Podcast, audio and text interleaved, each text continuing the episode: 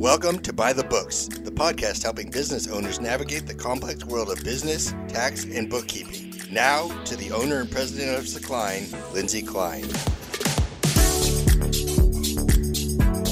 For joining us, everyone. This is Lindsay Klein with Secline, honest, accurate bookkeeping performed on time, and your host of By the Books. I'm here today with Susan Bryant, who I am so thrilled is joining us again for the second time. Thank you for coming back. Well, thanks so much for having me, Lindsay. I'm really excited to be here. Your first episode that we did together was very well received. I had a lot of positive feedback from it. Did you get any feedback from your end? yeah, absolutely. And same. So I was really excited to be a part of it and glad to be back again to share our thoughts on this topic, mm-hmm. too. Yes. And I think we may have alluded to this in the first episode. I'm not sure, but basically what makes a good client. Is that how we could summarize it? I think that's good. Yes. Okay. I mean, we could go the other way. And we were talking about this just a moment ago. Like, Yes. you could go with the negative, like, don't be a bad client. But, you know, for, um, you know, for the sake of optimism and always looking on the bright side, I think it's good to say what are the qualities of a good client or Yes. a great client, right? A spectacular client, which I There think you go. everybody wants clients like that. Yes, yes. And I will say this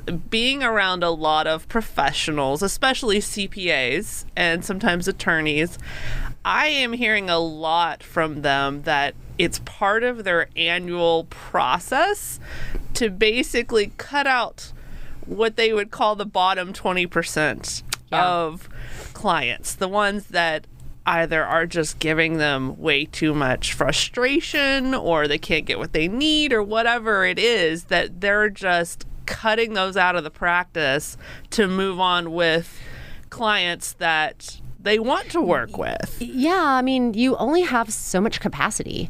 Yes. And so you have to be mindful of that in, in your practice, right? Um, and you're also sort of thinking about your own quality of life and who you enjoy working Right. with. And so, um, and, you know, sometimes there's no amount of money that somebody can pay you to help make you continue to working with somebody. So if they are really just, they have bad behavior, bad Mm-hmm. attitude, whatever it is, don't um, you know, embody these qualities we're going to talk about, then Yes. you're, it's really easy to just say, hey, I just don't think we're a good fit anymore. You'll need to go find another CPA attorney, whatever, to service you. So, Yes. and that's, we call that pruning. cutting back to grow stronger. That's right. Yeah, I mean, sort of like you do with your, your plants in the spring, right? Um, you know, and and in some other cases, you know, you're also just increasing the fees. Like if it's just that much of a pain, Mm-hmm. then there is that PITA surcharge that some people get charged. You know, just it ha- happens. What does PITA stand for, dare I pain in the. mm. So, so I figured it was something like that. I, I've done that a time or two. Yeah. Um, so I mean, you know, we had to think about the business side of our business, um, our culture, the, you know, what our, who our people are dealing with, Yes. um, all the different things that we're balancing too. I mean, just like any other business, these are the same things our clients are actually working on as well. And so, Right. and that's no, that's no surprise that um, you know we are we're trying to cultivate a base of clients Yes. that are you know match the culture of our organization and what we're trying to achieve. So. Exactly. Well, I will say for my own business, and you're big on culture, which is one of the things I love about you. You really value your employees. Um, I am the same way. That it, it is one of the founding things that was very foundational in me even starting my company. Is I wanted to build something for which I could basically become the employer I never had and always wanted. Oh yes. Um, because I hated being an employee Yeah. so much. Yeah.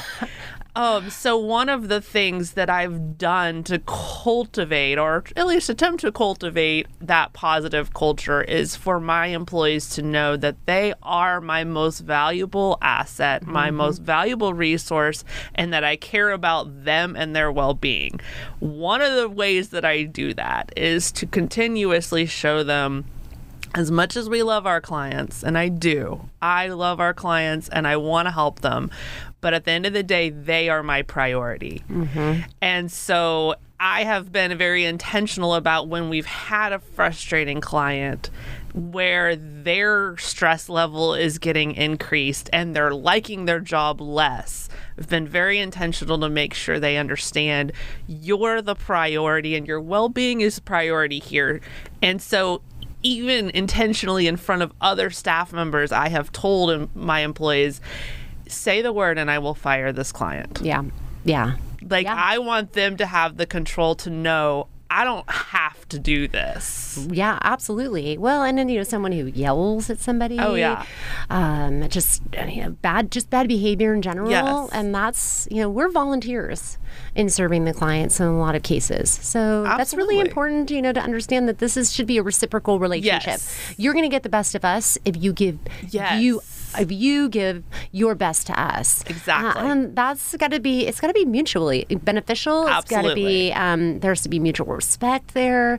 So many different things, Mm-hmm. and one of those things is not just to the leader of the organization, but to everyone else, whether it's the person answering the phone, all the way you know up to the top, and everyone in between. And and that's one of the things that makes them a good client is they appreciate Yes. the fact that it requires so many people Mm-hmm. to make things happen um, in the right way, and and that is all for their benefit. You know, So is that maybe where we start with this is to say the first way to be a great client is respect the way you treat people. Yeah. Appreciation. Like just general attitude. Yeah, I mean, just understanding um, the position that you're in as the client and the position that the uh, CPA or other professional is in um, in terms of providing the service and setting clear expectations, both sides. And if you don't feel like those expectations are getting met, um, then talking about them, you know, not, not going on a tirade, not being, you know, argumentative or having that bad behavior, but just having a conversation. So how can a client help with that process of setting expectations? um, what what could a client ask or say or do at the beginning of the engagement to make that the whole relationship goes smoother in terms of expectations? Yeah. Well, I will say this. so, not all, especially in our industry, accountants are great at explaining every single component that's going to go into an engagement. Okay, so there is work to be done on both sides. Certainly. But it's it's asking questions to define the scope of the engagement and when things are going to get mm-hmm. done. And I mean, the client asking those questions and also making sure that you're working with someone who has the same type of communication style and method of project management that you do. If Okay, that so- disconnect exists in the beginning, you'll likely not have a successful relationship. So you would be the exception, Susan, but I, I have talked and spoken with a lot of CPAs, and of course, I have a lot of bookkeeping clients and have dealt with their tax professionals. By and large, generally speaking, and you'll probably agree with me, the typical personality of these type of professionals is introverted and typically avoids human contact. Yes. They have an aversion to the telephone. Yes. yes, very much so. Yeah. Um, I've heard that I cannot tell you how many times from clients who their main frustration with their tax professional is that they can't reach them by Mm-hmm. phone. They typically want to communicate via email. Yeah. Um, and if at all, and that's that's been probably the number one complaint that I've heard repeatedly. Yeah. So when you say to make sure that their communication style is in line, Mm-hmm. what if the professional doesn't have a communication style? What if it's avoidant? Yes, then you have to find you have to find someone who matches that. I mean, there are lots of CPAs, attorneys, you know, bookkeepers. There's all sorts of professionals that exist. Keep looking for the person who matches you the best. Because overall, it's going to be a relationship. It's not a transaction. It's not just a tax return. This is the person who's going to be fundamental, Yes. especially an accountant or a lawyer. You know, they're fundamental to your business Yes. success. So you have to go on the hunt and you have to interview them and ask them a lot of questions. Um, of course, asking for referrals, you know, to people who you know um, can be, uh, you know, kind of match that. Yes. You know, this, this really is important. I think there's just not a lot of questions that go into it. They just assume all accountants are the same. They serve all the same types of clients. And, you know, that would be another thing that I would say is, is that if, if you have a 1040, that needs to be prepared. Um, going to a very large accounting firm to just have an individual tax return prepared is probably not going to be a good match. Um, if you're in a specific industry, you know, find an accountant that like really, you know, specializes in serving that industry. You will have a much better experience um, and relationship with them because they will understand your business better. Now that that does make sense to me. Um, that is one of the reasons why I make an intentional effort to network with other tax professionals and make sure that I have people that specialize in different industries, in different types of returns, like you Mm-hmm. mentioned 1040. So that's an individual tax return. If somebody has just a 1040 with no business, there are certainly people that specialize in Yes. that. But as you said, going to a big ginormous CPA firm, they're probably specializing in the big guys. Absolutely. And they're not going to be putting probably a lot of time and attention into an individual 1040 return. Whereas another accounting professional that specializes in that would really value that client. Absolutely. Yeah. So finding that person that really is not only does what you ha- your situation but is passionate about doing your situation that i think is really important that's a great point Yeah, and you know, also just this, like if you have a business, the size of your business, that really matters too, um, because that's going to dictate in a lot of cases your budget. The smaller your business, the smaller your budget likely is going to be. Uh, so you are likely going to be finding that you're going to be working with probably a smaller CPA firm. Um, Um, and as your business grows, you have to be thinking about, you know, is this professional still the right fit for me? Can they still offer me all the same services that I need as my business continues to scale and expand and I get into Right. a variety of different complexities. So the client also has to be evaluating the relationship too, Right. Thinking about what the, where they are right now and where they're going to be. I see this in financial advisors too. You know, where maybe a business owner is just starting out and they don't have a significant amount of assets. But you know, fast forward, you know, 10, 15 years, now they, they you know, their business is just throwing off tons of cash. They've got lots of you know liquid assets now. The generally speaking, the same accountant is not going to work in both situations. The same financial advisor, Right. the same attorney. I mean, a, it's just that you outgrow professionals. So the client also has to recognize that too, and that's part of being a good client is to evaluate what are the services that you need?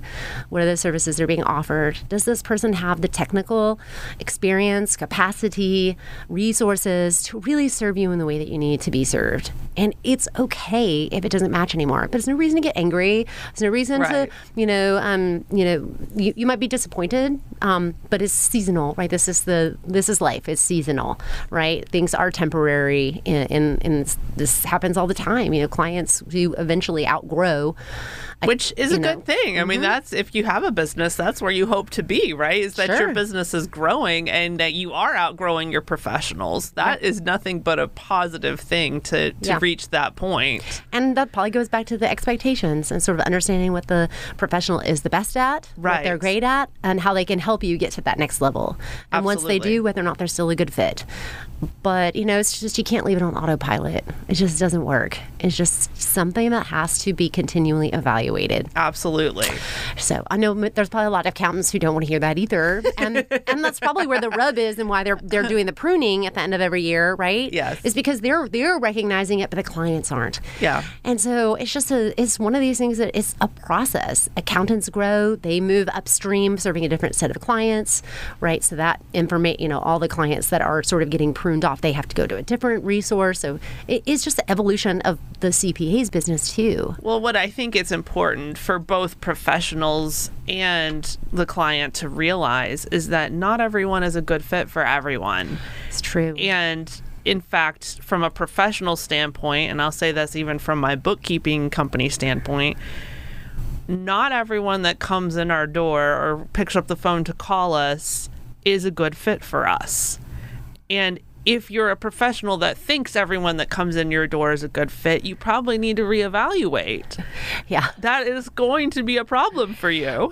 well, you, you'll probably end up not meeting expectations, Right. Which will lead to a lot of disgruntled clients, and so I mean, you're not serving them in the best way either, Right. So you got to get real clear. You know, CPAs, bookkeepers, everybody's got to really hone in on who they serve the best and serve those clients well. And I would say, even from a client standpoint, even if someone has highly recommended a professional and had a great experience with them, your situation is different.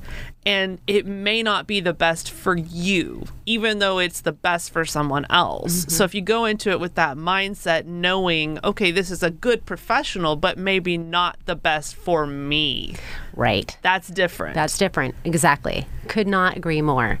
Yes. And I think there's also some reluctancy if we're talking about like on the, the CPA bookkeeper side, right? There's this reluctancy to create these collaborative relationships with what could be deemed competitors. Ah. and that is like a whole mentality that has to go away. yes, I agree. Because we need to ultimately be looking for the what is the best fit for the client. Yes. So even if I can do it, that doesn't mean I should do it. Right. So I need to be having this base of of other resources available. So when somebody does come my way and gets referred to me, I can say, "Oh, hey, that's probably not the best fit for for us. Right. Might be a little too expensive. Might not be the right industry. We don't serve in that way. Here is Yes. you know three other amazing resources that could really benefit Yes. you. And I'm sure you probably do this too, Susan, in your company. Um, but I can I can pretty much tell within five minutes of talking to a prospect whether or not it's going to be a good fit for us, right? Because I've just gotten d- through so many different scenarios at this point that I know, okay, for the you know these reasons that this is probably not going to be the best fit. Yeah. But this is why I've been very intentional to network with other bookkeepers and other bookkeeping companies and even CPA firms that do bookkeeping because I don't want to just say, listen, I don't think this is going to work out because of XYZ, but have a nice day. Right. I would much rather say, here's where I don't see that this would be the best fit, but I happen to know someone that specializes, whether it be industry or your software or the fact that you want someone in person coming in your office, which we don't do, things like that. Um, I happen to know someone who loves doing that. Right. Let me introduce you. Yes. That's such a more positive interaction than I'm sorry, we're not the right fit. Have a nice day. Yeah. Agreed. Yeah. So I couldn't agree with you more on having those synergy partners, not seeing them as competition. Well, and part of that is also, you know, in terms of being a good client, is understanding the business side of the professional's business. You know, mm-hmm. so a lot of times clients will come to us and, you know, they they just don't understand deadlines. They don't understand the tax deadlines. They don't understand the constraints, time constraints, resource constraints that we're working in in certain time frames. Mm-hmm. And so a lot of that also sort of goes back to these expectations and Yeah. really tr- helping the client understand where they fit in to the processes and and help them to sort of understand that that part of the professional's business. so are you saying a client should not come to you on April 14th? with a box of all their documents and say, "Here, I need this done by tomorrow." Yeah. is that not not how it works? Definitely not. Definitely not. Definitely not. Um, uh, to me, I think one of the things that um, is really important is just having understanding. I think the clients bear some responsibility in understanding what deadlines apply to their business. Ah. So is that one of the conversations that should be had before the engagement starts? Yes, and there needs to be reminders. Um, it, it's frequent, you know, that all of a sudden we'll get an inquiry on, you know, we'll be working on, say, for example, Texas franchise tax extensions, and we'll send an email, and they'll say, "What is this? I've never even seen this before." This is an annual thing, so it's really important for you to have these things in your calendar and as a client and understand what the processes are each year. That's part of your responsibility. It's your business. The CPA is going to help you. We're going to assist you, but being a good client means that you do have to bear your burden of, of understanding what your responsibilities are when actions are required on your part. That is, I think, one of the qualities of a good client. They don't want to. It's not, you know, um, well, I don't have to do anything anymore. I've got Yeah. a CPA. Right. It's that I am a, in partnership with this CPA Exactly. to make sure that these I'm always in compliance, that I'm getting all the services I need. My my books are getting updated or examined. I'm working, you know, working with all the right people, but I bear that responsibility and I accept it. Yes. Um, and th- this is probably something important for clients to to understand too is taxpayer responsibility versus tax preparer oh. responsibility. I mm-hmm. actually did a podcast episode on this where we did some case studies. We went through actual court cases where the client was trying to claim, "Hey, I shouldn't be responsible for all these penalties because I had a professional taking care of this and they didn't do what they were supposed to do. And we're not successful with that defense. At the end of the day, you as the business owner, as the client, are responsible for making sure the deadlines are met, making sure that things are done ac- properly and accordingly, even if you hire a professional. So I would say it's important for that reason alone to make sure as the client that you know when all your deadlines are supposed to be because I mean as much as we would all as professionals like to think we don't make mistakes, we do. I mean, balls get dropped, and um, you know, and entities get formed, and no one tells somebody, and then boom, you gotta, you know, Right. things happen. Um, now that probably goes into another thing is like proactive communication. Yes. I think this is like a two way street, major two way street. Yes. And uh, just like we would, you know, spoken before about the fact that communication, like CPAs, are sometimes not the best. Sometimes clients aren't the best either. That you know, is true. They don't read emails. They don't read engagement letters. You know, they don't really be bothered with the details. They don't answer questions, provide documents, talk to your CPA before something big happens in your business. And all of those things are a recipe for a bad relationship. Yes, absolutely. So Let's you- drill down on those a little bit. Um, I know for us in the bookkeeping realm, one big problem is lack of response by the client Yes. or lack of documentation. Yeah. Obviously, we cannot do our job. You can't do taxes on your side if we don't have documents that we need. Mm-hmm. There's a lot of documents necessary to have a clean set of books and to have a properly prepared tax return. Yep. And some clients were asking, I mean, part of our process on the bookkeeping side is weekly updates to our clients. And for some clients, that is literally copy and pasting the last email where Yeah. we've asked for a bunch of different documents that we need. And that's to likely continue. that's going to get you on that 20% list at the end of the year. That's what's going to happen. Uh, you know, because it's frustrating. I mean, we experience this too. And it's like we've asked for the same thing for six months. Right. And at that point, now if they send everything, we have such an influx of work to do, it disrupts the schedule. I mean, Right. we have a production environment. Right. Everything's production related. Right. It's just like a factory, right? Right. So it, it it is one of those the respect of replying and providing information timely. I mean, if you want to get it from the CPA, you as a client have to be it has to be reciprocated. It Right. has to, it's, it has to go back the same way. We're both held to the same standard in terms of communication. That's exactly right. And I'm sure you're used to having those clients. We sure are on our side where you don't hear anything from them. You ask for the same thing over and over Mm. for months and months and months. And of course, that list grows over time because with every passing month, now there's a new set of documents you need. Mm. And then it's not until the client decides either they need funding from somebody or they're refinancing their house or tax deadline is impending and then they send everything all at once Right. and they need it right, now Exactly. This emergency situation has arisen. And then, you know, the, the, the professional is expected to rise to this challenge and, you know, drop everything else, every other good client that they're working with who is responsive, who Mm-hmm. does give information. We drop all of those to serve you client who's now needy. Right. Um, and, you know, and, and it gets, it will not, it will land you up on that. that On the 20%. It will. It- it's, it's because it's too hard for, it, there's, uh, CPAs, bookkeepers, tax professionals, we have to make choices as to how our capacity is going to be consumed. There is right. a finite amount of time right. available to get this work done.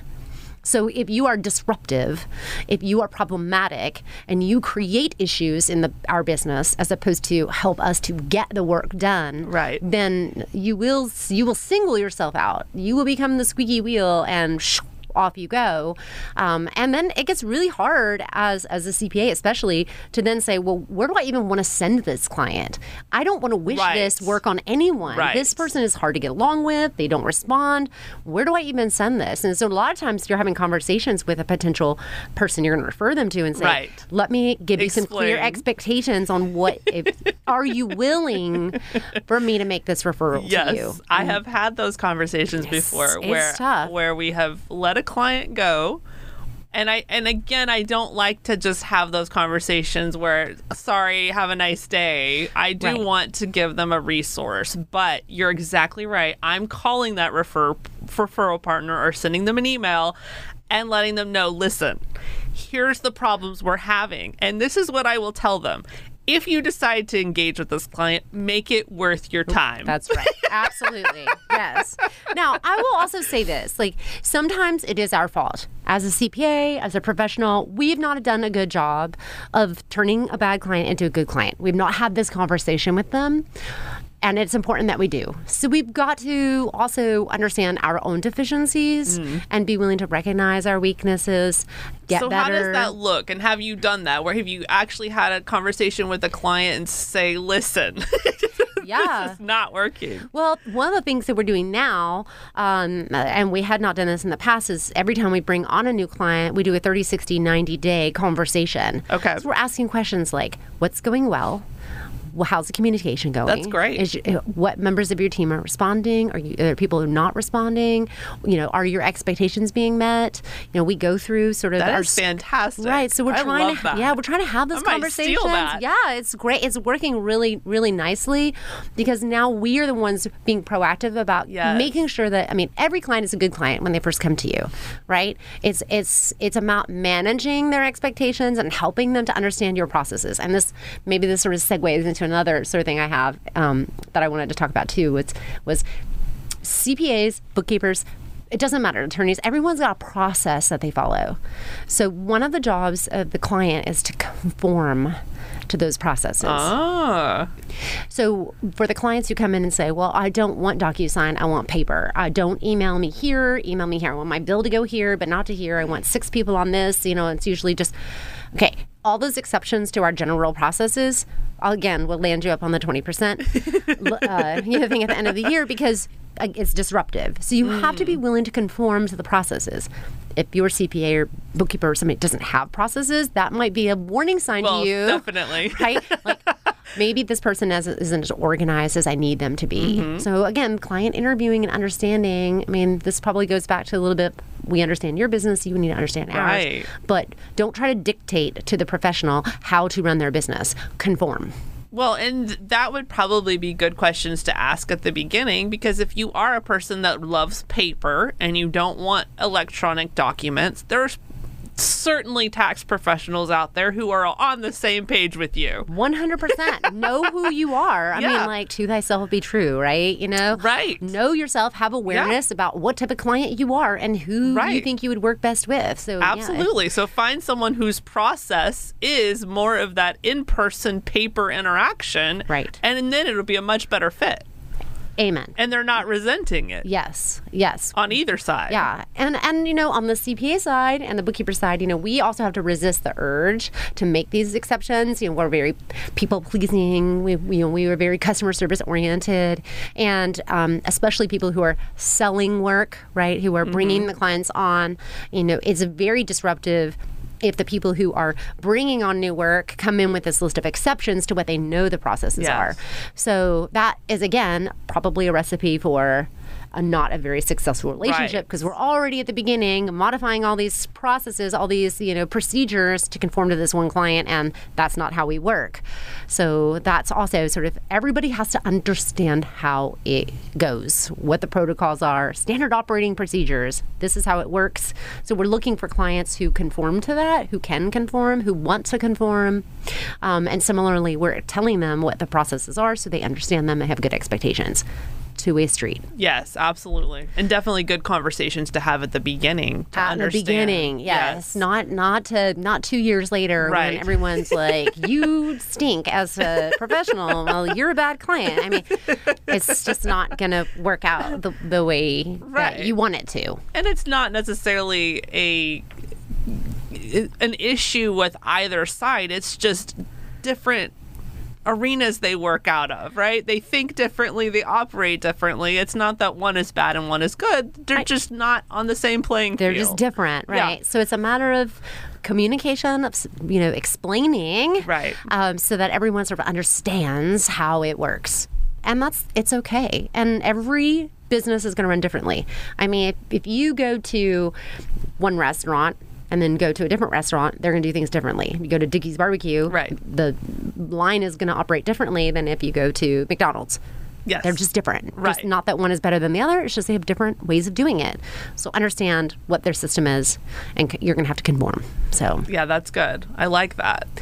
So I had sent you an article last night and I wanted to read it on the podcast. I thought it was interesting and funny. I don't know if you got as much kick out of it as I did, but this article is titled The Eight Nightmare Clients. Hmm.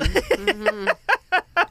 So the first one is the late client with no patience. Of course, the client who waits until the very last minute to make an appointment is the one who expects his or her tax return to be completed the next day. Mm-hmm. We like the old saying, a lack of planning on your part does not constitute an emergency on my part, although tax season sometimes feels like one long emergency.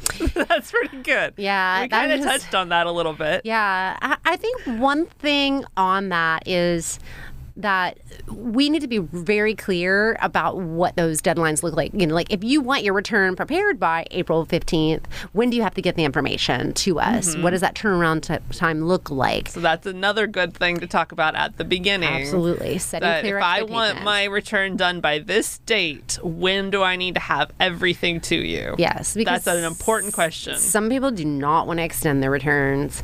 It's just in their mind they don't want to. Yeah. For whatever reason, Yeah. or they have some kind of deadline, or you know, if it's a, a partnership and they've got investors, they've got to get the K ones out so that the, the investors can file their returns. So there may be like a deadline, and you know, that's coming up that they want to make sure they're meeting the expectations of someone else. That's just awesome. That has to be spelled out Yeah. really clear. But the whole late thing, to me, this is a signal for someone who shows up late and is late about the tax stuff. This is not a priority to them.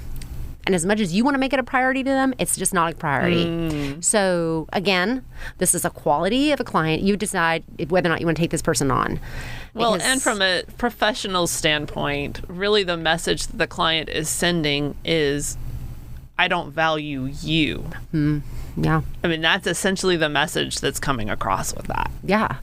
And this needs to be a priority to them. I mean, this is your your tax compliance. Well, sure. As, as obviously as accounting professionals, we think so, right? yeah, I, I mean the IRS thinks so too. You know, so there's lots of people who who really want you to send that stuff in on time. Um, but it's prioritization, just like everything else in your life. It, Yes. If you make it a priority, it will be a priority. That's it. Do you care about it? Yay or nay? Yep, that's good. All right, then we have number two, the cheater. Someone hmm. who wants to take a deduction he or she does not qualify for or claim a non existent dependent. If a tax professional goes along with the shady tax practices, he or she is liable to lose their license. Hmm. How often? Do you probably have this happen pretty often. You know, I, it does come up from time to time. Um, that that will land you on an immediate disengagement. Ah. Um, that's not something that we will tolerate at all. Um, I would say that is it's rare and it's infrequent.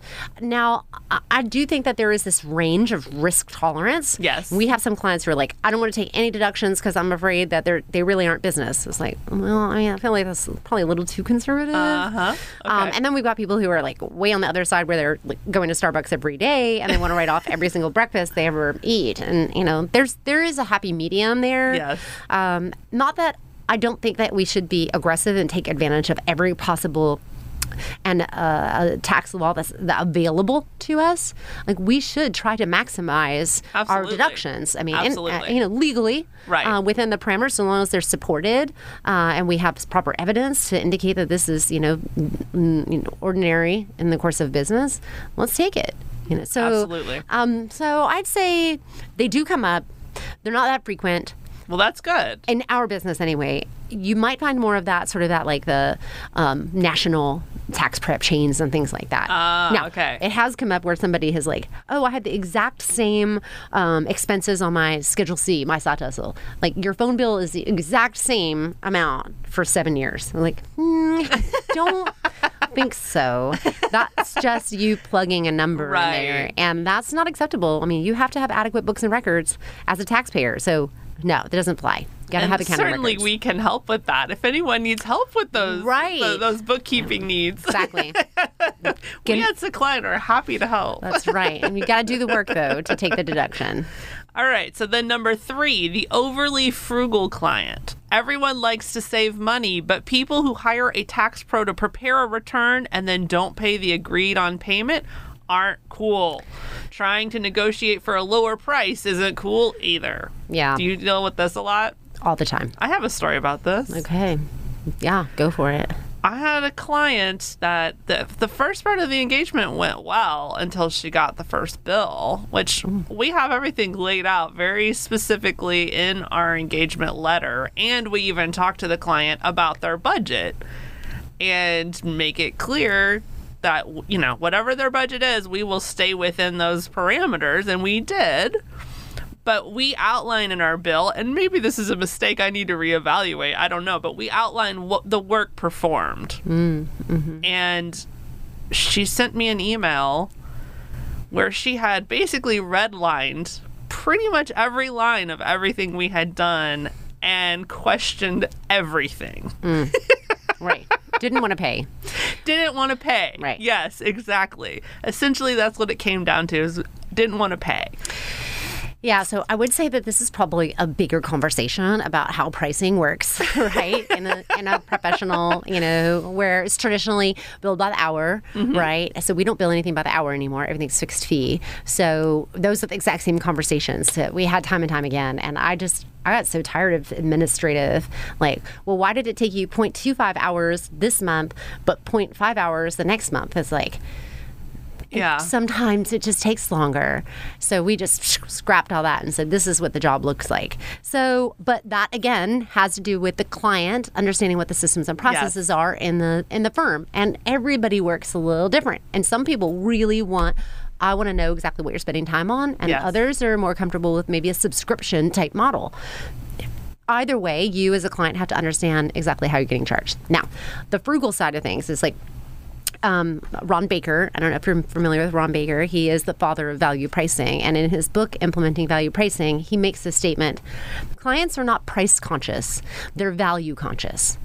To me, mm. that is what we as professionals have to continue to do is reiterate the value of the services we're providing. Then the price becomes irrelevant because if the value is high, the price doesn't matter, right? So mm-hmm. I think about that a lot. But I also know that there are some people who still want to get something for nothing. oh, yes. So those are the people who are going to haggle with you and mm-hmm. negotiate. And the way that I handle this as a CPA is this, it's just non-negotiable. This you don't go to the grocery store and haggle with the cashier Right. over a gallon of milk and what that costs or price eggs. I don't know why you feel like it's applicable in our business. It's not. This is the price. The price is There the price. go. There you go. That's how it works. So, Have you ever seen Father of the Bride? I, yeah, it's been a long time though. when he's stressing out about the cost of the wedding for his daughter and he ends up having just a complete meltdown in the grocery store and he gets upset because the you know there's 10 buns in a package but there's 8 hot dogs and he just has a meltdown saying I am tired of paying for things that I don't need and he starts pulling buns out of the package and telling the clerk I'm not paying for one more thing I don't need that is one of the best movie scenes. Oh my gosh. I couldn't understand that sentiment, right? So he's definitely going to be on the 20% list. Uh, yeah, it is um it's a it's a definitely a, challenge, I think. But again, the onus is on us as professionals to explain the value. What are we going to do? What do you Mm-hmm. get for it? What do you, how do you benefit? And sometimes we actually have to show people like this is the ROI. Yeah. So it's not cheap. Yes. Right? And we don't want it to be cheap. If it has high value, it needs to be we need to be charging what it's worth. Yes. And the client needs to accept that. So it's going to be expensive if someone's going to save you $100,000 in taxes. It's not going to be $260. Mm. If somebody's going to save you half a million dollars in taxes, it's not going to be 500 bucks. Yeah. I mean, and and if they are, then you might need to go up to that second point about the cheater, and that might be the professional, and you really need to be Ah. questioning that. So um, there, it's just a little bit. It's just a t- it's it's just you got to manage it on both sides, Right, right? right. Um, but yeah, you're not going to get something for nothing. Doesn't happen. Well, I can tell you that when I got that email with the redlining, um, that was not a client I cared to continue the engagement. Sure. And I promptly sent a credit memo for the entire amount of the Right. invoice and said, I'm so sorry we were not able to add any value. Um, I wish you the best.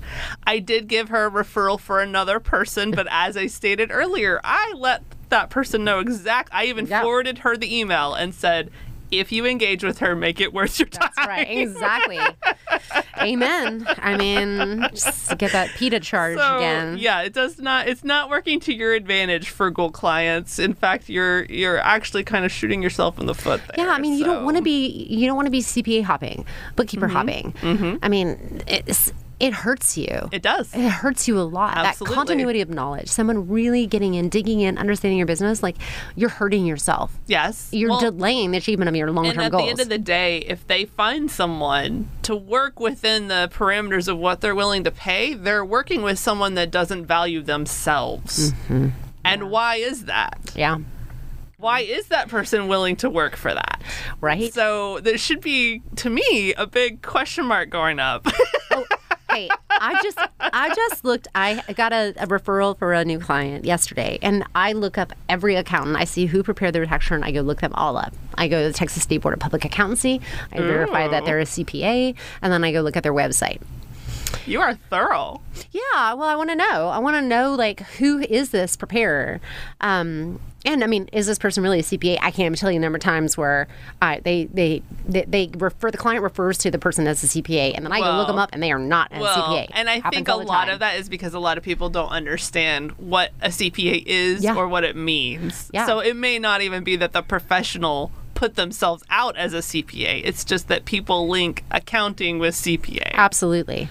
Well, in this particular case, I go out to the accountant's website, and literally on the front page, it says um, CPA experience at no extra cost. Oh, okay. So they are touting themselves as being a CPA. They are. They are a CPA. Looked them up. But why would a CPA n- not charge Oh, more? so they're- like, okay. They're like they want to do it super cheap. Like I don't understand why you as a CPA would. I mean, this just totally doesn't. Under, I don't Yeah. understand it. Like why do you want to compete on price? You have the experience to charge more, and it's likely more valuable. Right. So I don't know. It's just That is some strange things happening in our industry. but I would think the same thing you're thinking, right? Like, hmm, this accountant may it undervalues themselves so much. Mm-hmm. It makes me wonder a little bit about their experience. Right. Like, if they don't are willing to charge for it, maybe it's not good experience. Yeah. Maybe it's bad experience. Exactly. And that I don't, would I don't be- want that. Right. That would be the question I'd be asking. Yeah. Definitely. So, I mean, you got to apply a little bit of thought. Price is not necessarily the determinant of quality. Okay? It goes the other way too. Something super expensive could be really, you know, you can go to like a really big CPA firm and the prices are really high, but you don't get the attention that you need Yes. as a smaller client. So, And that is one thing I will say that weeds a lot of people out from us is because we're not the cheapest. And I am very upfront about that. We will never be the cheapest. If I'm the cheapest, I need to reevaluate. yeah. So I am very upfront about that. But also, I will tell pros- prospects um, you can certainly go and find a bookkeeper for probably $15, $20 an hour. You know, maybe a solopreneur, stay at home mom, something like that. Um, I hire people in those ranges. Never once have I looked at their work and said, it's perfect, send it to the client. Right. exactly. Yes. So we have basically with us, you're getting an accounting department because we have multiple levels Yes. of review before the client ever sees it. And you need that in any organization that's providing service. I mean, Mm-hmm. just like an attorney's office, a paralegal does the work, attorney reviews it, right? And probably a partner level Mm-hmm. uh, attorney is going to review it if it's a major litigation case or something like that. I mean, these levels of review are important. Absolutely. I mean, that's where people sort of like, well, I want it to be cheap, but Right. so the frugal thing, like you have to evaluate what you really want. Absolutely. You know, you want cheap or you want something that's right. That's I- right. Which is more important to you? there you go. So- all right, number four. Okay. The know it all. Oh, I got Oh, a story on this one too. The know it all. Some Oh, clients boy. believe they know the tax law better than the tax professional. If your accountant is a good one, this shouldn't be the case. If it is the case, you need a new tax professional. Yeah. Or, yeah. Well, you know, I mean, how many times have you people like, well, I was at the country club the other day and my buddy said, you know, he doesn't pay any tax. He hasn't paid tax in, you know, 10 years. And uh, I don't think, maybe he doesn't know how to read his tax return. You know, that's probably part of it. You know, he, he probably didn't have anything extra to pay when he filed his tax return, but like made a giant extension payment. like they don't understand their own taxes. So a lot of times this is like a misnomer, right? They, they think they know what they're talking about, but they don't. So, and Well, and not every situation is the same. no. I mean, maybe he hasn't paid taxes because he's lost money every year. right? Definitely don't want to be taking business advice from him. That's probably not a good idea, unless it was orchestrated as a tax planning, you know, Okay. strategy, which that can happen. But yeah, I mean, I I think that the bottom line is that clients have to be coachable. They have to want to listen. They have to be eager to learn. They they can't just if, if you know everything, why are you here? right, exactly. Why are you here? Just Oh, um, go do it yourself. If you think you have the ability Right. and knowledge, and you know, then it's free to you, and so just do it yourself. You know, but that DIY mentality. I mean, this is the same people who are not mowing their own yards, cleaning their own houses, doing their own plumbing, doing their own HVAC maintenance, changing their own oil in their car. But for whatever reason, they think that they can do their, they have enough knowledge and expertise to do their own accounting and taxes. That's ludicrous. Absolutely. Like, like, and someone needs to tell them that.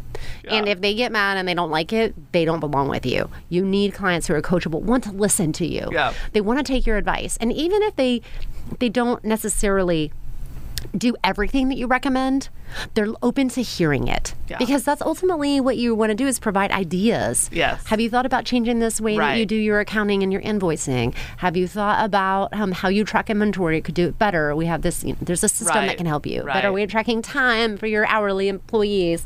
Better way to do payroll. Better way to a million different ways to do things better. But some people are so rooted in this, like, well, this is the way I do it, and I'm never changing.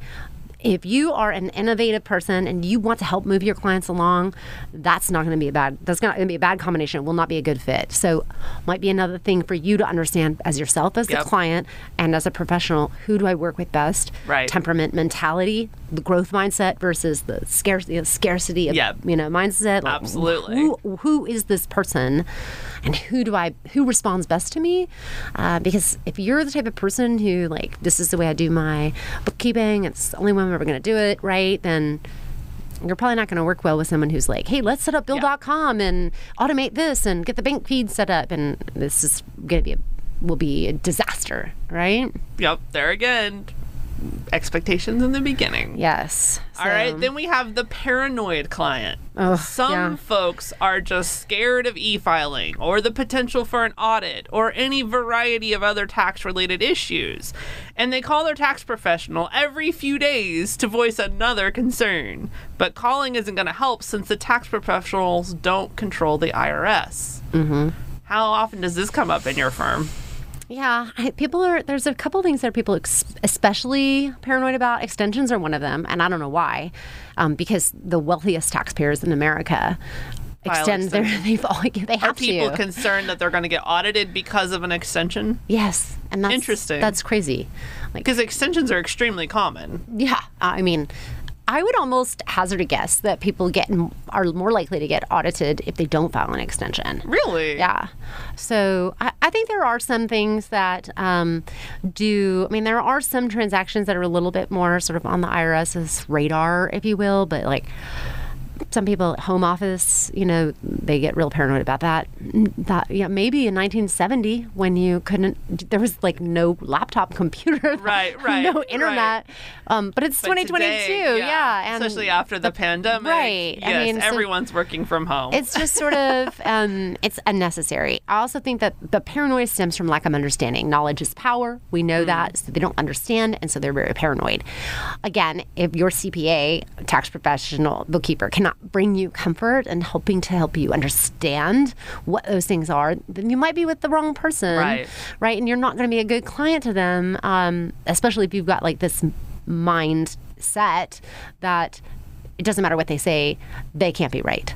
Right. There's no, the government's still out to get me and everything's going to go wrong. And like, I'm just a target. I'm Yeah, a target on my right, back. Right. right. So, um, in some cases, I do think there are some reasons to be paranoid. But if you're working with a really great advisor and you have a relationship where you're communicating and talking frequently, then those types of things are easily resolved because you are proactively kind of discussing like here's the risks of doing that and if uh, structuring it in a way where it mitigates the risk. There's always more than one way to skin a cat right? So express your concerns uh, paranoia if you will whatever you want to whatever you want to call it. Um, but talk about generate ideas on is there a better way? Right, I- I could get what i wanted um, without unnecessary risk. That's good. I like that. All right, then we have the client that sh- that is shocked every year. if an individual's tax situation doesn't change much from year to year, his or her tax bill is probably going to be similar from year to year. Makes sense to most people. yeah, I mean, we're, we we love the people that are, you know, like they owe a lot of money in taxes, and we're, you know, they're so surprised. It's like you made five million dollars last year. Did you not they just you they have forgotten. I mean, I mean, I think everyone's goal as an individual, right, as a taxpayer, is I have I have forgotten how much money I've made. So I'm, I'm I'm perplexed by the amount of tax I owe.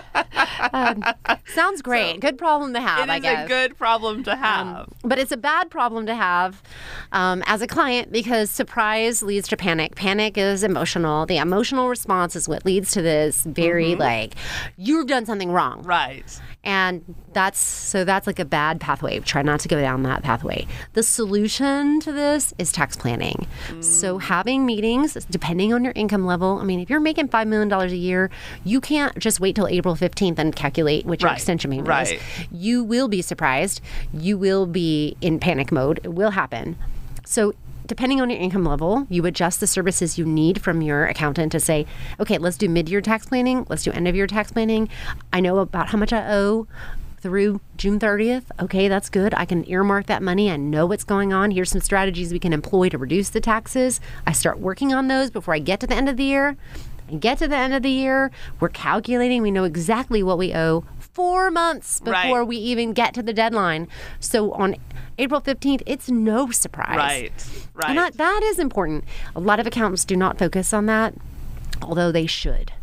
It helps the client, right? And the client needs to be asking about that too. Again, the two way street kind of Right. thing. What are your expectations about when am I going to know how much I owe? right. Um, and there's, I mean, I don't, if you make a lot of money and you owe a lot in taxes, liquidating investments, that's stressful. Now you got to get your financial advisor involved. Right, Now you have capital gains. Now you got more taxes that you owe.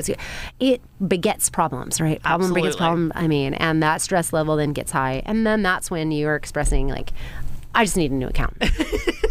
so, yes, some of it's Well, on and the I will direct people to listen to the first podcast that you and I recorded about tax planning strategies because you had some great advice in there on strategies that people can employ to reduce that tax liability. So definitely check that out. All right, then we have the dribbler. It's tough to get all your information together at once, and sometimes people just forget something. But clients who continually drop off new information that will change the entire return aren't doing anybody any favors. Dribbling wastes the time of the tax preparer and means bigger expense for the client. Yeah, there's a lot of debate on this um, on the business side of CPAs. You know, like when do you start preparation? Do you have to have 100% of the data before you even start? Do you 80%? So if you've got you know a 10 a list of 10 items that you need from the client, we'll start if we get eight of the items, right? So it, a lot of that really sort of depends on what their business processes look like. Probably good to clarify. So if you are the dribbler, you probably need to know like I'm not going to see anything until I submit everything Right. in July. like then they're going to keep telling you we will not start until you send us 80% of the information. So get some clar- clarity Right, around that. right. When do you start working on my return, um, or my books or whatever the whatever the Mm-hmm. Project is? Right. Like if you don't have all the data, you can't do all the work. Um, the other thing that I would say about that is is that many people are trying to control their refund. So they'll get a draft of their tax return and they'll say, "Oh no no no no no! I have one more charitable deduction. I'd like to add to that." like Ah, so they're trying to get that that, Yes. that tax liability down by adding more. Right. Okay. That will end, up, end you up on that 20% 20%. list. because the processing, reprocessing the tax return over and over again, adjusting it and doing it, that's just more time that the CPA is spending having to do this. It's the do redo. No one wants to duplicate No. their efforts. No. Send us everything and that's it. Yeah. So um, it again, the onus is on the client. Yes. And so yeah, there, there are there are some CPAs who will charge extra. If you all of a sudden have this magical new, um, oh, I forgot about this charitable contribution because you wanted your refund to be more. So expect to pay for that. Yeah. I would say. Yeah. Good point. So, All right, last one. The halfway do it yourselfer. Oh yeah. I love DIY as much as anyone, but some people just don't need to try to do their own returns, especially if the return is complicated. It usually takes longer to quickly review, quote unquote, a DIY return that than it does to do a return from scratch. Yeah. Have you found that to be the case as well? We won't even do it. We won't even review returns. Self, they're self-prepared. Okay. So, So- you always are going to do it from the beginning. Right, because I mean, it's basically us re preparing it. Mm. We got to get all the source documents and verify that everything is in the right place. So no, we won't. We won't do it. So, and I, there might be some CPAs that do, um, but it is a challenge because you've got to basically, you know, undo. You got to understand where everything goes Right. on the tax return, and then ask a bunch of questions. And you're generally not as familiar with it when you don't go through that preparation process. You haven't thought through all the things you got to think through to actually prepare it. So it is more challenging, and you're usually it's kind of dropped in your lap, like, "Hey, can you get this done for me real fast?" It shouldn't take you more than you know ten minutes, Right. yeah. Don't you love that? yeah. It shouldn't. I love when the sentence starts with "It shouldn't take you more than." Right. Yeah. okay. Well, in that Yeah. case, why aren't you doing? it? That's right. So, uh, yeah, again, the DIY mentality must go. This applies to like almost everything in business. You know, most people, you know, they have to start off bootstrapping it a little bit, but get advice. Learn at least the basics so you're not screwing it up too badly. But as quickly as you can, get out of doing the things that are not in your wheelhouse, the things that you do not do best. Um, I certainly, and like I had alluded to before, I do not change my own oil in my car. I don't either. Because I'm with you on that. I would probably screw it up, and it's going to cost me more in the long run because now I've hurt or damaged my vehicle. Right. So I'm not even going to attempt that. Right. So that same mentality needs to be applied to accounting and taxes. You might end up costing yourself more money to fix it. Yes. Than it would have been to just do it right the first time. Absolutely. So Good point. Yes. I do- love it. Just get help, expert help. So eliminate this DIY mentality. Got to go. I love it. I think we have thoroughly gone over this topic of what it takes to be a good client and not be a nightmare client, right? I feel like so too. Yes. So now you can give this video or podcast link to anyone you're about to engage with and say, just just listen to this before we start. I think that's so true. I, the, the last thing that I would add to that is please read your mm-hmm. emails. Yes. Please read the engagement letters. Read when when your CPA sends you an email. Look They, at it. yeah, they put time and effort into Yes. telling you, giving you instructions, wanting you to understand something. Do them the courtesy of reading, Reading it. Reading it. That's good. Read it. That's that's a good final note. Tell people where they can find you if they would like to talk with you or perhaps engage your services. Awesome. Sure. Um, you can read more about us on our website. It's www.mbgcpa.com. Find me on LinkedIn, Susan Bryant, CPA, CTC. So, uh, yeah, hook up with me there and um, would love to talk to anybody who is wanting to handle on their tax situation. You know, taxes are pain.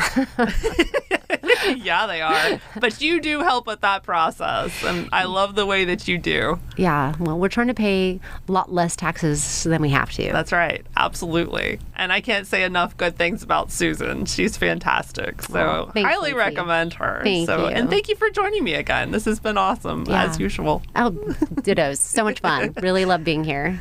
And I'm Lindsay Klein with Sakline. You can find us at sakline.com, S A K L I N E.com. And of course, we always, always, always want to help out with any bookkeeping needs, just as Susan alluded to. Don't be doing this yourself. We are here to help. You can email us at info at sakline.com. I am Lindsay Klein and your host of By the Books. Thanks for joining us, everyone. Until next time, have a great week. By the Books is presented by Sakline. Honest, accurate bookkeeping performed on time. For more information on Sakline services or to get a hold of Lindsay, visit sakline.com or email info at sakline.com. The information provided on this website and podcast does not and is not intended to constitute legal advice. Instead, all information, content, and materials available are for general information purposes only. Information provided by Sakline may not constitute the most up to date legal or other information. Listeners should contact their attorney to obtain advice with respect to any particular legal matter and should refrain from acting on the basis of this information without first seeking legal advice from counsel in the relevant jurisdiction. Only your individual attorney can provide assurances that the information contained herein and your interpretation of it is applicable or appropriate to your particular situation.